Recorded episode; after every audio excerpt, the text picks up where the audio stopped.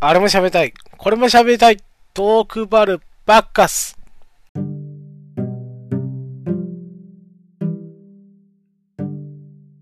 こんばんは、トラベリングダイスです。お久しぶりですね。一週間ぶりですかね。えっと、昨日ちょっと収録できなかったんで今日収録しております。今回ですね、えー、何を話そうかなと。で、結構ね、思い浮かぶんですよね。えー、アイディアというか、これ話そう、これ話そうっていうのは。思い浮かぶんですけど、えなかなかね、知識がいるものが多いです。で、今のご時世ね、突っ込まれるってことがかなりあるんですよ。えー、いい加減なこと言えないっていうね、えー、こと考えるんですよ。この僕でも。はい。えね、ちゃんと話そうと。ちょっとね、えー、ちゃんとした裏付けで話そうっていうですね、えー、心意気だけはあります。大大概間違ってたりしますけど、うん。でもね、そこら辺ちょっと気にする、ね、えー、このベリダイでもですね、えこの大げさ、え紛らわしい、えジャロジャロっていう。え、ですね、訴えられそうなぐらいいい加減な男のベリダイでもちょっとそこら辺は考えちゃうっていうことで、結構二度足を踏んでるんですね。あの、トークテーマについて。えー、話したことも話してないっていうですね、こんな世の中でポイズンってことで、えー、それ今、探し状態になってるわけなんですけども、うー、forever your love なんですね。それは違うっていう。それマジでも違うってことですね。えー、まあ、まあね、ざる事はこれぐらいにしてですね、本題に行きましょう。今回ですね、えー、自分が喋ってみたいテーマを、えー、ここで発表するっていうですね。これね、知識がなくても大丈夫。ね、後々話しますよって話なので、いいかなと思って、えー、話したいと思います。えー、トークバルバカス。えー、この番組は、ベアーズスモークハウスがお送りします。いつもありがとうございます。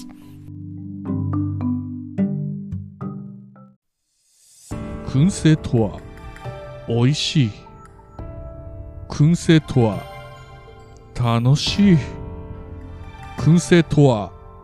難しくない。燻製ミックスナッツ燻製チーズ燻製卵などベアーズスモークハウスがお送りする燻製品の数々。お問い合わせはベアーズスモークハウス1 at gmail.com 1は数字の1でお願いします。ツイッターは、アットマーク、ベアーズスモークハウスまで。お待ちしております。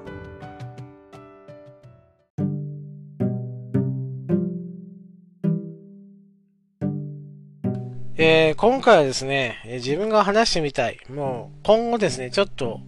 裏取りというか、えー、ちゃんと調べて、喋ってみたいトークがですね、えー、結構溜まってきたので、これをちょっと発表しようかなと思います。えっ、と、まず一つ目。えっ、とですね、皆さんはですね、声優さんっていうと、えー、誰が誰っていうのが結構ね、定着してると思うんですよ。例えばね、悟空だと野沢さんだったり、えーと、まあ、航空機動隊のバトだったら大塚さんだったりっていう風に、こう、キャラクターがね、えーと、頭に入ってる。まあ、ドラえもんだったらわさび、今だったらわさびさんだったっていうですね。えー、こう、アニメのキャラクターで、声を当てられてるキャラクターで、えー、想像できる声っていうのがあると思うんですけど、例えばですけど、まだアニメ化されてない、えー、漫画、週刊連載してる、まあ、少年ジャンプの漫画等で、アニメ化されてないものがあるとして、どの声優さんが当てはまるかっていうのをですね、えー、たまに考えるんですね。でですね、えっ、と、不思議なことにですね、えっ、と、アニメ化されてない場合、例えば、えー、もう昔の話になりますけど、僕は小6の時に、えー、ドラゴンボールがまだ連載中だったんですね。で、悟空の声はですね、まあやっぱり野沢さんが印象が強いんで野沢さんだったんですけど、ベジータと、えー、クリリンもですね、小野さんじゃないですね。えー、えっと、今、ワンピースの声をされている方ではないんですよね。ワンピースのルフィのね、声をされている方ではなくて、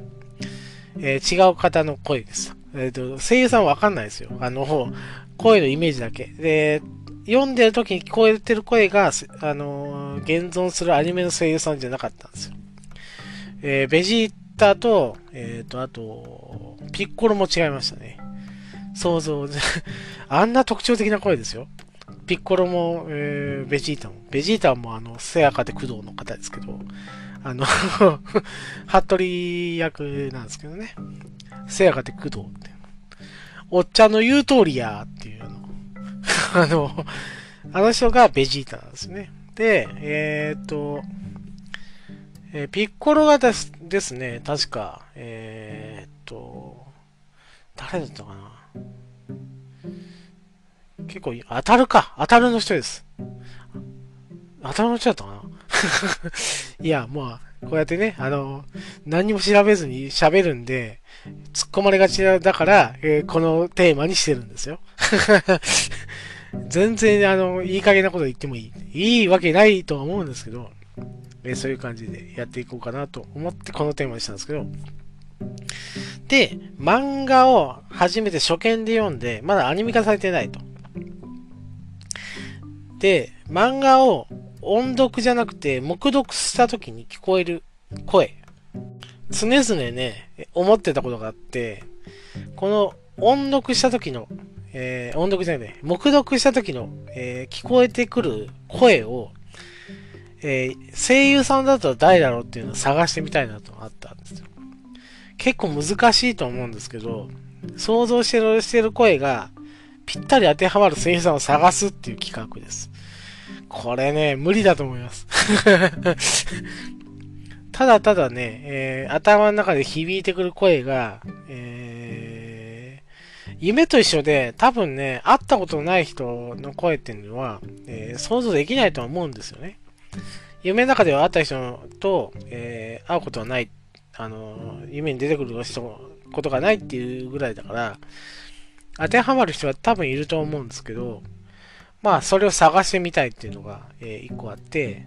その選手権をやりたいと。えっ、ー、と、漫画一つ決めて、例えば、ドラゴンボールだったら、まあ、主役はもう、えー、僕はドえー、野沢さんって決まってるけど、他のキャラクターで、主要なキャラクターが、えー、当時ですね、読んでて、えー、どの声優さんだったんだろうっていうのをですね、えー、そう、えー、もう読み返して、えー、今の声優さんで当てはまるとこの人だっていうのを決めるっていうですね、くだらない 想像をしました。これが一つ。で、あと語りたいシリーズだったら、えっ、ー、と、仕事関係ドラマシリーズ。えー、っとですね、まあ、最近のヒットで言えば、半沢直樹とか、まあ、企業ものっていうものになると思うんですけど、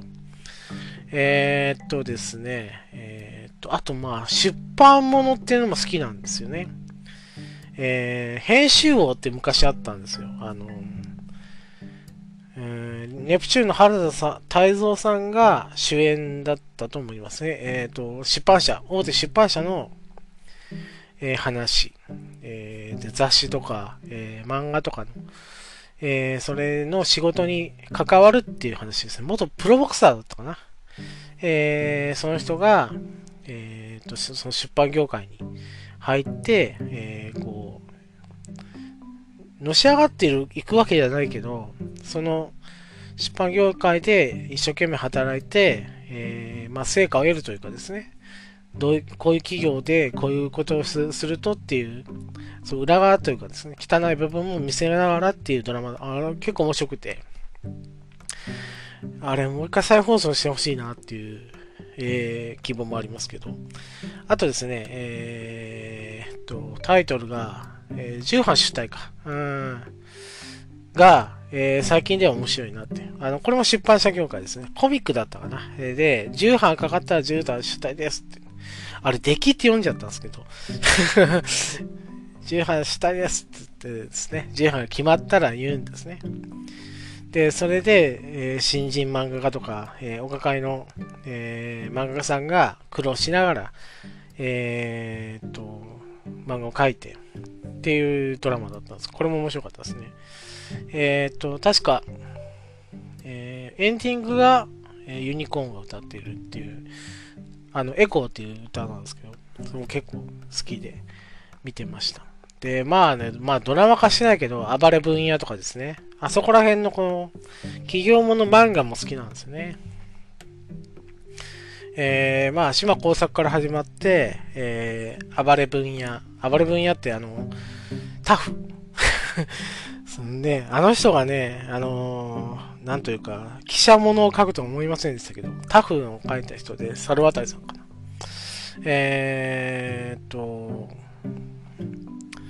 編集王も確か、えー、重版主体も多分コミック原作なんですけど、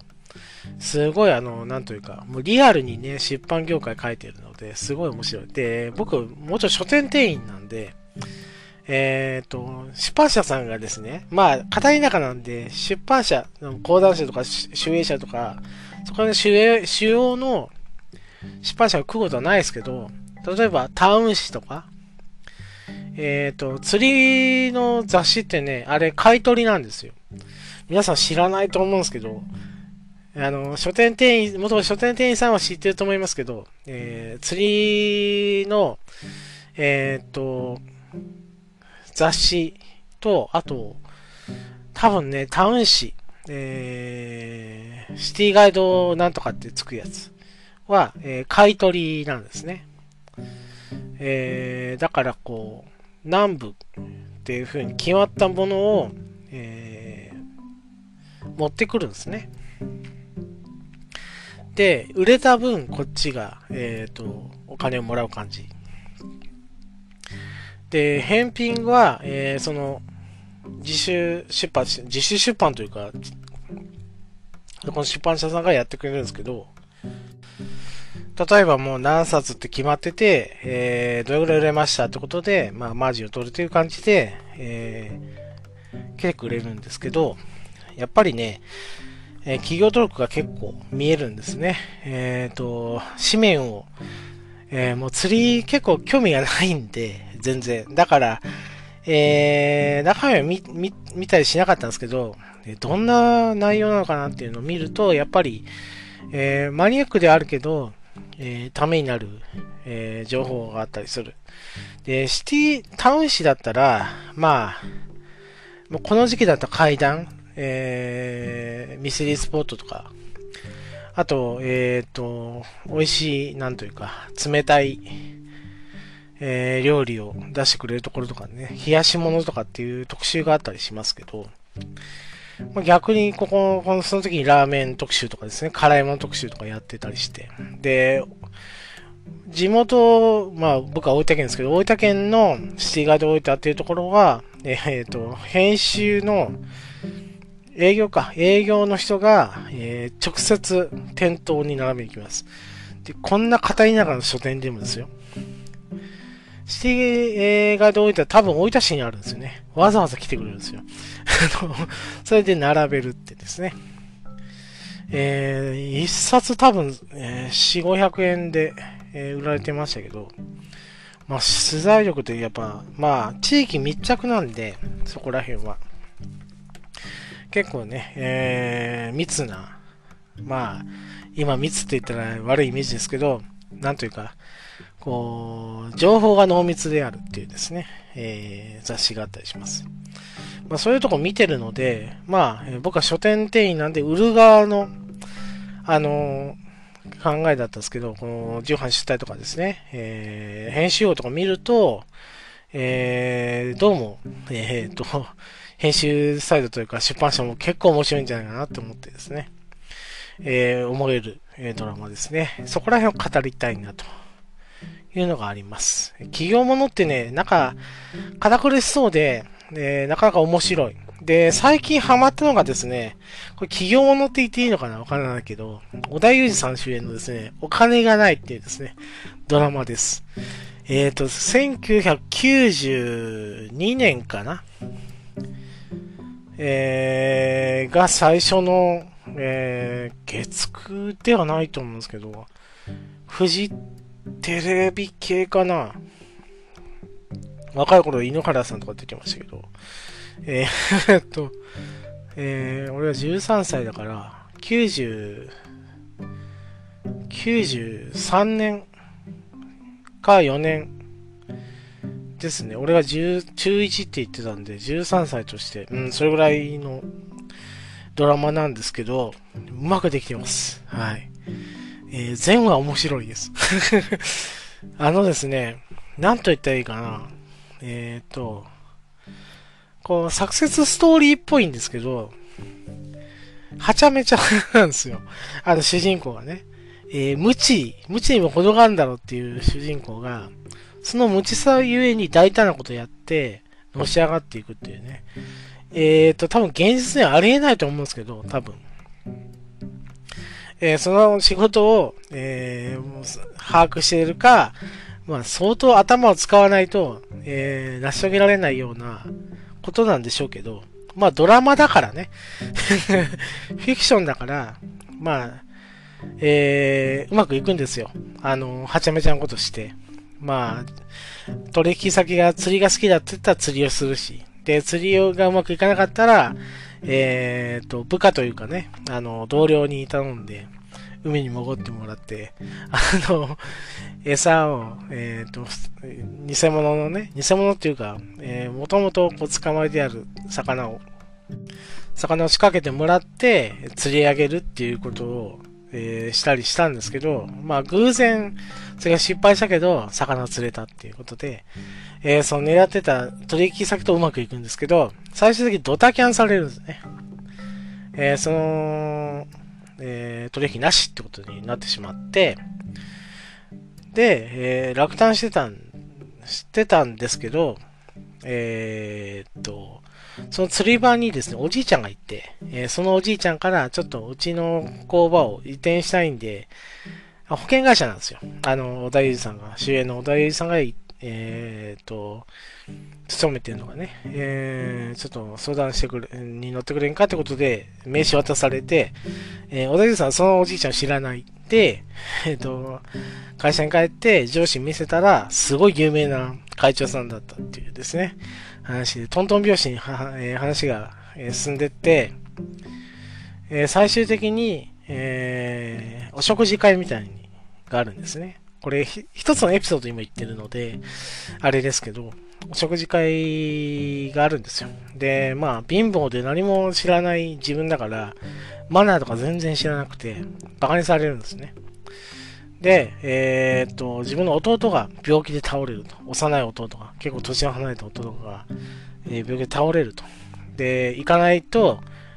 いけないよと、えー幼馴染から言われるんですけど、それ振り切って、まあ、取引をおじゃんにしたくないってことで、一度は、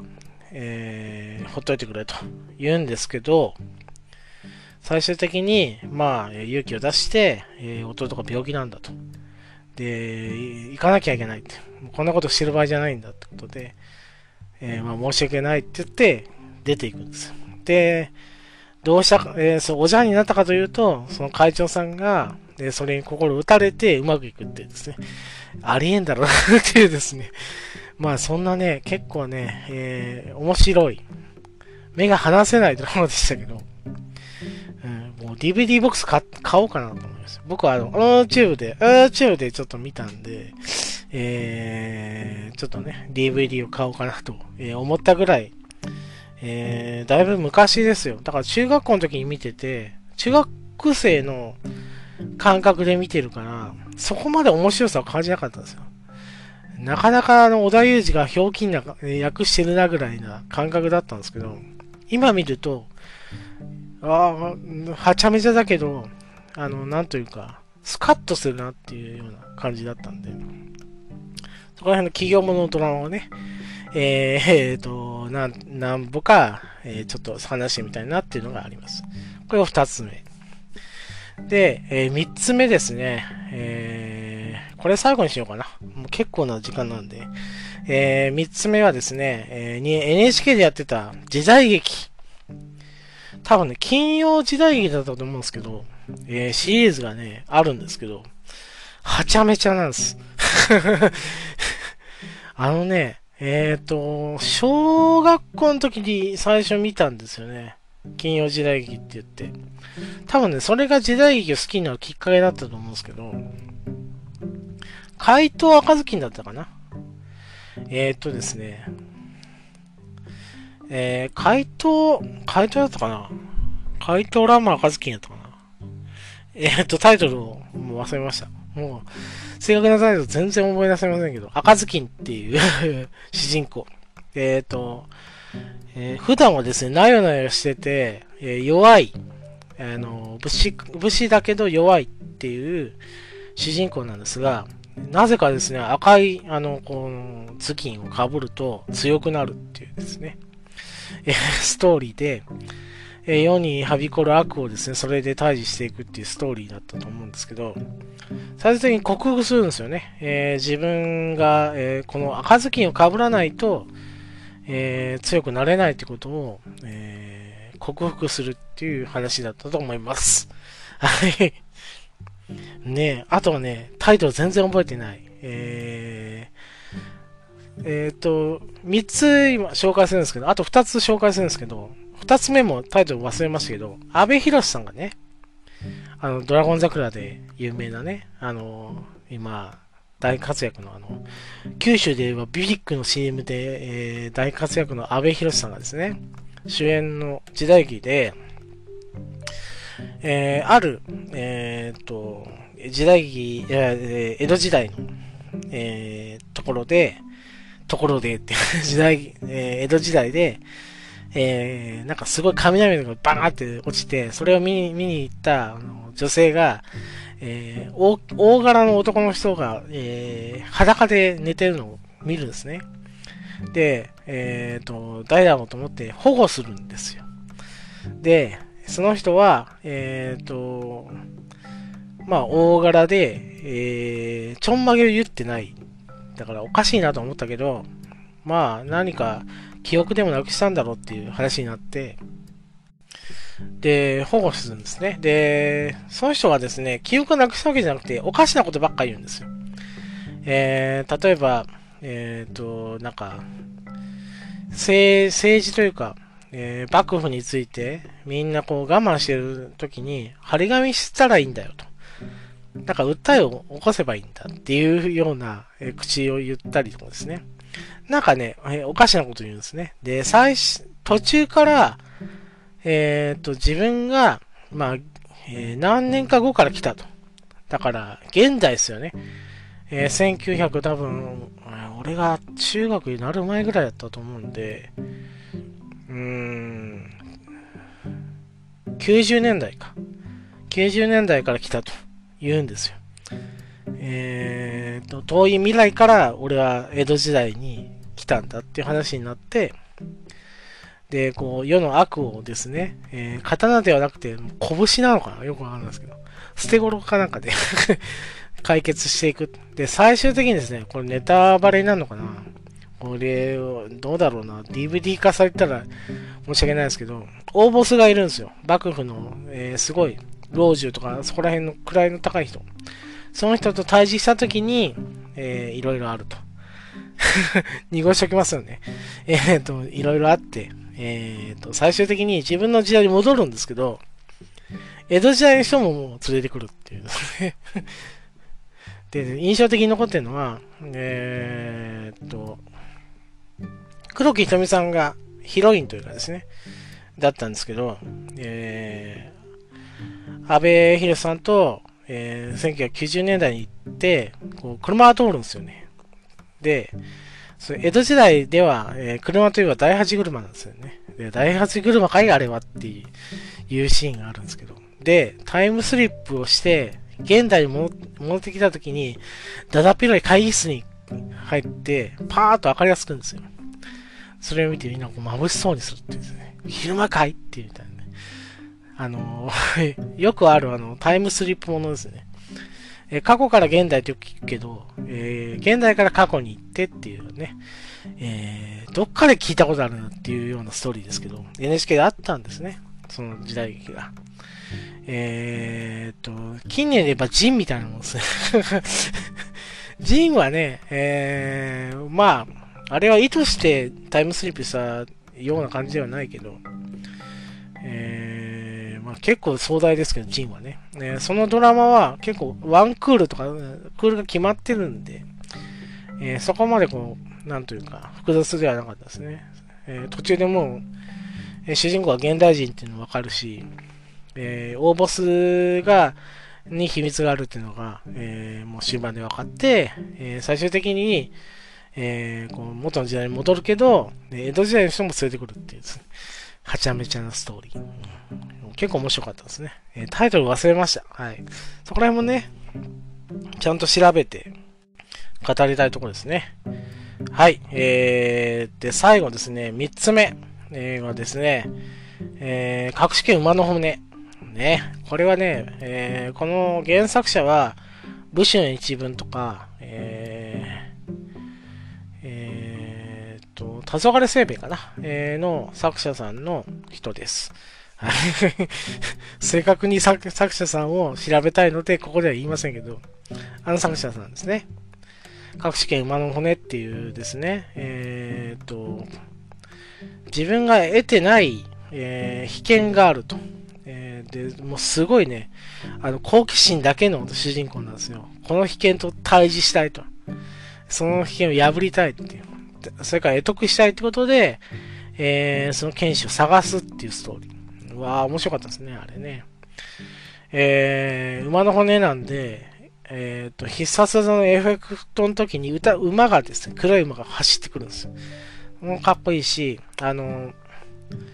劇、劇中の音楽がですね、トランペットとか、あそこら辺のこう、管楽器で、あの、すごい、えー、効果的に使われてるんですけど、あのね、えー、最終的に主人公はもう得得してるっていうオチなんですね。えー、その馬の骨を見るうちに自分で得得してるって、で、自分も使うっていうオチの、えードラマでした。面白いなと。それですね、えー、NHK の昔の、昔やってた、まあ、最近といっても2000年代、えー初頭だったと思いますけど、馬の骨は。えの、えー話を調べて、ちゃんと調べて、えーワンテーマとして喋りたいっていうですね。えー今回ですね、え3つほど、えーと、まず1つ目は、えー漫画原作されてない、えー漫画を目読した際に、えーどの声優さんが当てはまるかっていう選手権をしたいのと、あと、企業もの、えードラマですね。えー先ほど言った、えーお金がない。あと、まあ、半沢直樹も有名なんで、まあ、えー言うてこのかかかかんないですけど、あと、まあ、えー編集王とかね、えー18主体とかですね、そこら辺の、えードラマ、えーちょっと厳選して、ちょっと喋ってみたいなのと、あと NHK のですね、昔の、えー、っと、もうね、すごい木をてらったような、えー、奇想天外な、えー時代劇ですね。金曜時代劇シリーズだったと思うんですけど、それについて、えー今度ですね、えーと、調べて、ちゃんと語りたいっていうのをですね、ご紹介いたしました。えー僕気まぐれなんでしないかもしれませんけども、えーちょっとしてみたいなっていう、えーシリーズでした。えー、交互期待という形で、えー今回締めたいと思います。えーありがとうございました。トラベリングダイスでした。エンディングに続きます。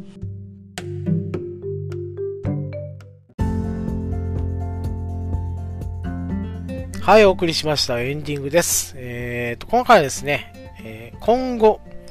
今後ですけど、喋ってみたいテーマ。まあ、裏取りも何もしてませんけど、なんか興味のあるものを、えー発表するだけの回ですね。えー30分近く喋ってますけどね。それぐらいね、喋ってみたいんです。あの、調べて。えーまあ、大まかな情報でいいと思うんですよ。まあ、嘘をついてなければいい。大げさ、紛らわしい、えー、ジャローに相談だっていうような内容でなければいいかなっていうと思うので、まあ、最初はね、えっ、と、漫画読んで、声優を当てはめるっていうですね、企画は、ちょっと面白そうだなと思うんですけど、えー、多分ね、賛否が 分かれると思うので、そこら辺ちょっと気をつけないといけないなともあもうあるし、あの、企業もののね、あの、ドラマ、まあ、きっかけはやっぱりお金がないを、えー改めて、もうこの、ここの年になって見るんですよね。見たときに、えー感じたことがですね、当時見た時よりも、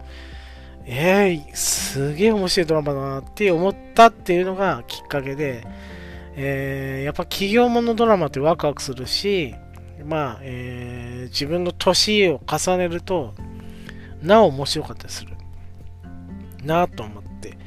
えー、そこら辺を語ってみたいなと思いました。でですね、え、最後にご紹介した金曜時代劇ですね。NHK だったと思います。思いますけども。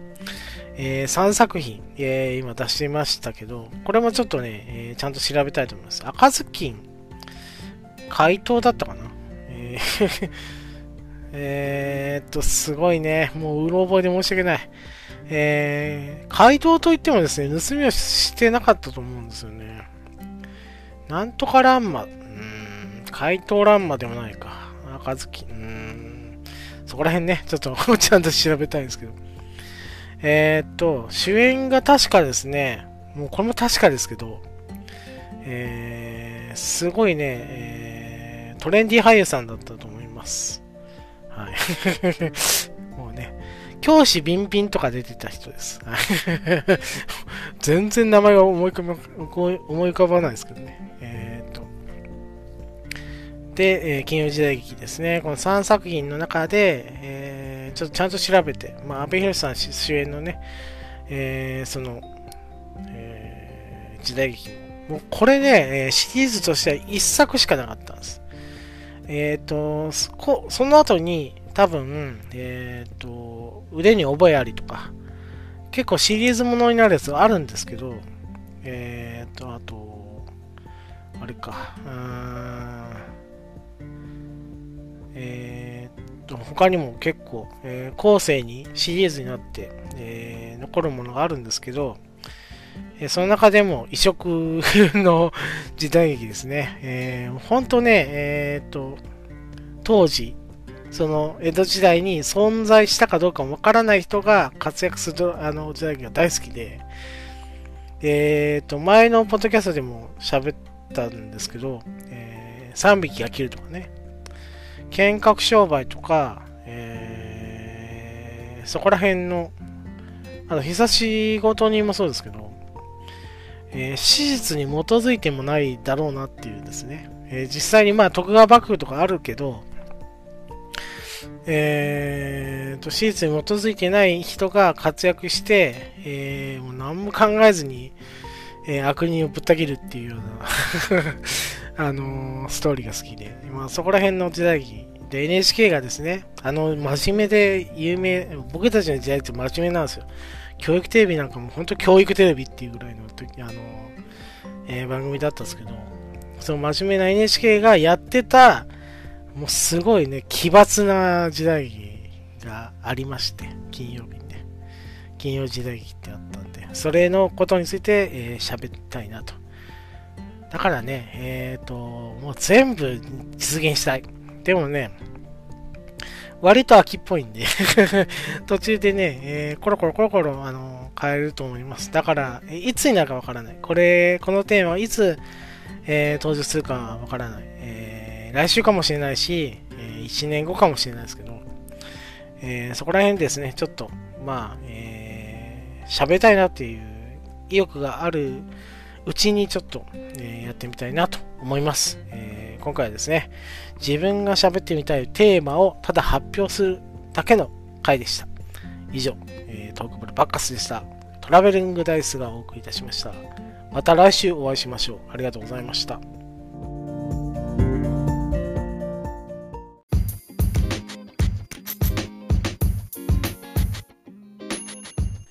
当番組では感想を募集しております。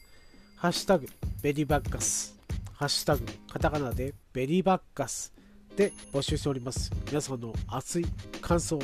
ご意見、お待ちしております。以上、トラベリングダイスでした。